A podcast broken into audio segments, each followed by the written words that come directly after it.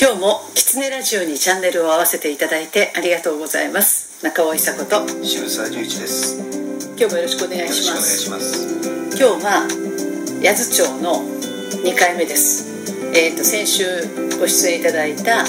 岡崎萌ちゃんのご主人で岡崎明人くんに来ていただきました。岡崎明人さんです。よろしくお願いしまよろすしくお願いします。じゃあ簡単に自己紹介からしましょうかえーっと僕は鳥取県八頭郡八頭町というところで、えーっと生まれ育ちました。はい。牧農家をしてます。はい。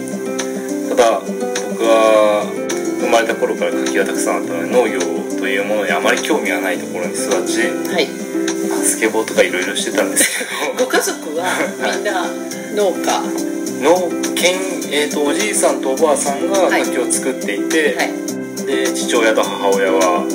働きに出てて、はい兼業農家みたいな感じでしたね。なるほどで中高時代はスケボーに花を咲かせ、はい。ママとワイワイやってましうんだから若い子にどんどんそういうことさせたくってた。はい。で新しくあのスケボー場を作ろうって言ってそうですね結構奔走したんですよねできました。ねえっ、と去年できました。何年がかりでした？これは前回のスケートボード場がなくなってからん4年がかりです。4年がはい。はい頑張りましたね頑張りました。今みんな使ってますか？今はもう逆に人が多すぎて、多すぎてオリンピックの影響もあり、ああよかっでたねあと一箇所つ作りたいなっていう感じでちょっと動いてます。なるほど、はいでもいいよね農家しながらそうですね。ね好き好きなスケボーをしながらそうですね。ね結構その生活を楽しんでる。そうです。まあ田舎なんで僕はまあ農業しながら、うまあ、釣りもしたりするんで、ううなぎ釣り行ったりとか、うん。イカを釣り行ったりあとまあスケボーもするんですけど、ん。まあ、次の世代へのサポート役みたいな感じで、まあ、行政と話したり、まあ、いろいろ会議したりっていうところで話をしてます。そうですか。これからいろいろやっていきたいことがいっぱいあるんだよね。そうですね。ね。で昨日もちょっといい会議がありましたんでそうですね。そんなお話もしたいなと思いますはどんなとこを目指してますか？10年後自分の子供が大きくなった時とか、うん。まあ、周りの子供が大きくなってなんか農業って言ったら僕の地域だとあんまり儲からないってイメージがあるんで、まあ、普通に生活できるぐらいのレベルまで持っていきそれを周りの人と共有してで農業で食べれば別に、まあ、わざわざサラリーマンで出なくても地元でちゃんと生活ができるっていうことを分かってもらえるようにできたらいいかなっていう感じになってます。なるほどね。はい、昨日の仲間は？はい。どんなことから集まった仲間ですか？えっと昨日の仲間は空き家ですね、うん。まあ、僕の後輩で共通の友達が2人いて、はい。まあ、八頭町どうにかしていかないと。いけないよねっていう話になったんですよね、うまず僕たち30代、まあ、今元気あるところでやっぱり次の世代にどうつなげていくかん。不安にならないように。あとはかまあ格好悪くしたくないなっていうところなんですよね。やっぱり人口もだんだん減ってきてて、はい。空き家も増えてきててこれどうしようかっていうそういうもうまっすぐな、ね発想ですよね。そうですね。ね。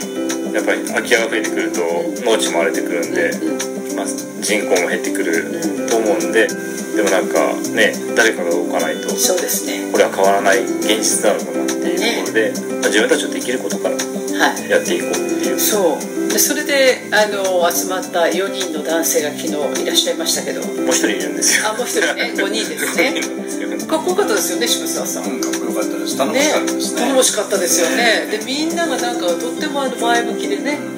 あのエネルギーに溢れてるなという、そうですね。はい、素敵な仲間でしたよ例えばあの農業のね、後を作るって言ってもね、はいなかなかね、簡単ではない。例えば彼は柿農家をやってる。で、100年前の柿をその実らせるには、100年前の要するに農法っていうか100年前の要するに柿に対するケアをしなきゃいけないんですよ。はいでそれがだんだんだんだんこう世代が進んでいくと、それはものすごく手間になってみたりそれから柿の表情がわからないとそそのケアができなかったり。で私もあのいろんなあの特に果樹農家の産地やなんかを回るんですけどやっぱり後継者を育成するっていうのはとても難しくて自分の息子にもしか同じりんご農家を継がせようと思ったら今の品種は全部やり替える。つまり100年育ってきた木は全部切って新しいりんごを植えないとあのうちの息子たちにはあの柿を栽培するのは無理だからそれじゃあ新しい品種に売り替えるぐらいならもう農家辞めるとかって言ってなんか産地がなくなっていったりっていう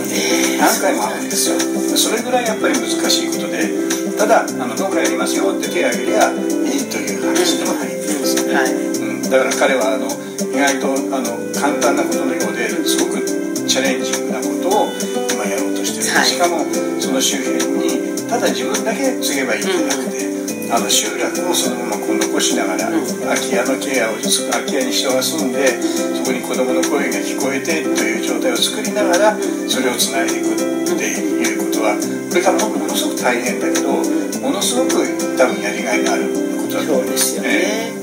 だからやっぱりそれをするには農業のそのいいところだとかここの暮らし方だとかもう根本的なところからもう一回ちゃんと見直すっていうねそこ大事かもしれないですよね。そうですね。もう遊びはめちゃめちゃあるんで、うん、農業しながら生活の一部として、うん、釣りもできたりその、まあ、川で遊んだり、うん、いろいろ子供も連れて行って遊べるところはたくさんあるし、やっぱり自分が大人になっても遊べれる場所が、息抜きもできるところがある、もう最高だなっていう感じで、まあ、それをもっと伝えれるようにできると一番いいのかなっていう感じです。あとはどうやって、食べていく？ってこと？そうですね、うん、だからあの半分農家してその先の兼業農家っておっしゃいましたけど、はい、で少し何か自分の得意とか技術とかそういうものを生かして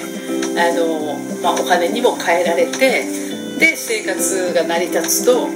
すごくいいサイクルができるっていうようなねそういう街が理想なのかなね、まあ、農地が多いので、うん、そういう貸し農園みたいな感じでもいいと思うし、うん、あとはまあ家庭菜園レベルちょっと大きめの家庭菜園をするだけでも、やっぱり自分でそのものを育てるっていうことは必要なので、そういうのも経験してもらえたら一番面白いのかなと思います。あの明治初年度にね、人口が日本の人口は3300万だったんですよ、はい。はい、でそのうちの農業農家っていうのが約人口で3000万人なんですね、はい、つまり日本って農家の国だったんですよ、ところがその農家っていうのは今僕たちが言ってる農家ではなくて、五百姓さんたちが集まります、ね、五百姓さんっていうのは百の姓を持つって書いてつまり何でもやる人たちなんですよ、だから昔から専業農家っていうのはほとんどいなくて、基本的には米も作る野菜も作る屋根も拭く出稼ぎにも行く、あのいろんなことを全部自分でやりながらこう暮らしを要するにある意味でカスタマイズしながら自分らしい暮らしを作ってなおかつ前の集落と一緒に生きていける暮らしを作っていくっていうのがそもそも日本人の DNA だと思うんですなるほど。でそこに今風に帰る道を彼らは探してんだろうなと思ってます、ねうん、で今風なお百姓さんになろうですよね。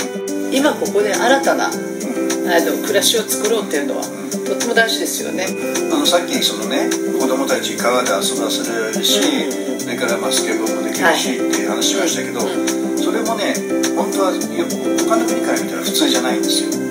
他の国から男大人と子供が一緒に遊ぶっていうのはないですから、はい、日本だけなんですよ、子供と大人が一緒にしかも真剣に一緒に遊ぶ、でやはりそんなことがねこれからのそのやっぱり世代間をどうつないでいくかとかあのすごくいろんな大切なものがそこにあると思います。自覚自覚しないとねそれうまく使えないですもんね、うん、そうですね、でこれこんなに暮らしが楽しい面白い。まずは楽しく、うん、ね。楽しくないと多分続かないんで、そう。農業も楽しくね、生活も楽しくて、でもさ楽しいの基本って何でしょうね。僕の楽しいは柿を育てて、うん、何が楽しいってまあ一から、幼木からちっちゃい木から植えるんですけど、まあ、それが1年2年3年4年5年まあ10年ぐらい経ってくると、やっぱ自分で木の形を作れるんです。まあずっと1年目から手を入れて手を入れてですね、まあ、それが今までやったことがなかったので、やっぱりその既存の縁ばっかりを手をかけてたんで逆に、まあ、こういうふうにその果樹園を作ってみようみたいな、こういう配列で作ろうこれぐらいの間隔を空けよう。ここに冠水施設をつけようとかっていうのは自分でデザインできるんで、それが面白いかななるほど。でどんどんでかくなってくると実がつけてくるんで、あやっと実がなった。まあスパは長いですけど5年とかかかりますけど普通に実がつくまでは。ただそういう計画を作りながら、まあ、会食する園は一つここを作っていこう、ここは何の品種を入れよう。ここはあの軽トラを入れるので奥まで道を広げようとか、そういう面白い考えができる。すごいね。めちゃめちゃクリエイティブでしょ。クリエイティブです。なおかつその育つんで、ね。ただ作ったら終わりじゃなくてそれを育てることをこう絶えずその時間軸に見守りながらっていう、もうありとあらゆるね多分ね人間が心をウキウキする要素が全部入ってる。ねデザインも入っててね。そうです。あそれは楽しいですよ、楽しいですね、うん、でしかもそれで風景がねそうですね。良くなってくるもんね、だからまあ工作放棄とか、そのリタイアする園とかあるんですけど僕の中でまあ空き家と一緒なんですけどランク付けをしていって、まあ、いい園は残していくけど、僕はもう会食しないと効率が悪い品種がたくさんバラバラあったりするっていうところは、まあ、一から全部切って根っこを掘り返して新しく植え直して、まあ、10年20年後ぐらいにいい園地にできるようにやっていくっていう僕の中の妄想で楽しくやってます。ね。ねいいですよね。いいですね。うん作物育て子供を育てそう。そしてまあ町を育てるっていう。ね。今日もキツネラジオを聞いていただいてありがとうございました。キツネラジオは毎週月曜日に更新の予定です来週もまたチャンネル登録をして聞いていただけると嬉しいです。それではまた。